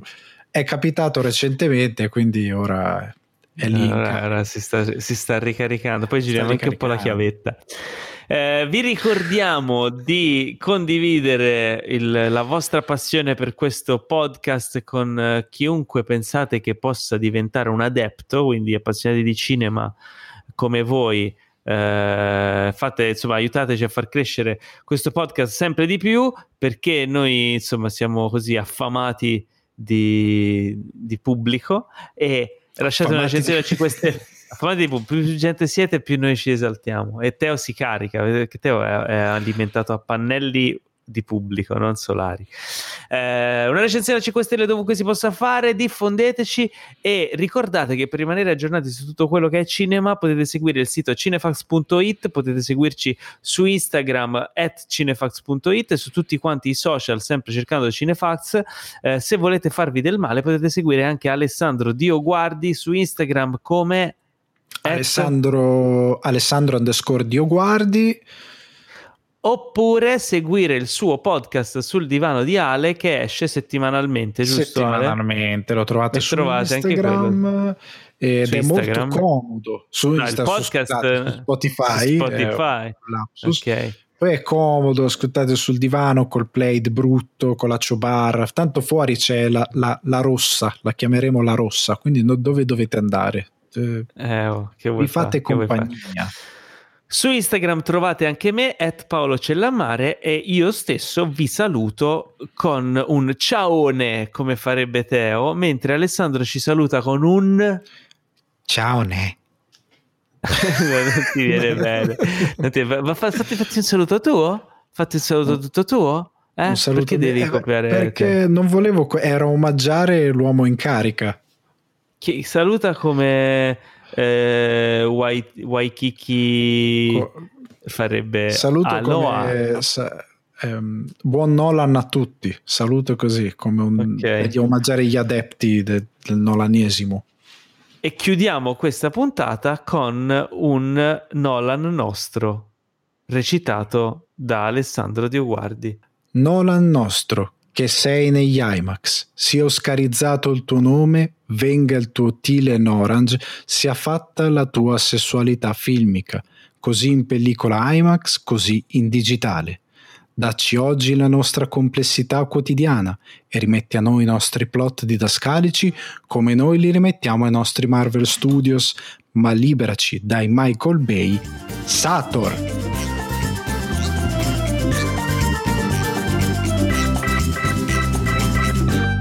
Questo podcast è stato presentato da The Best Blend.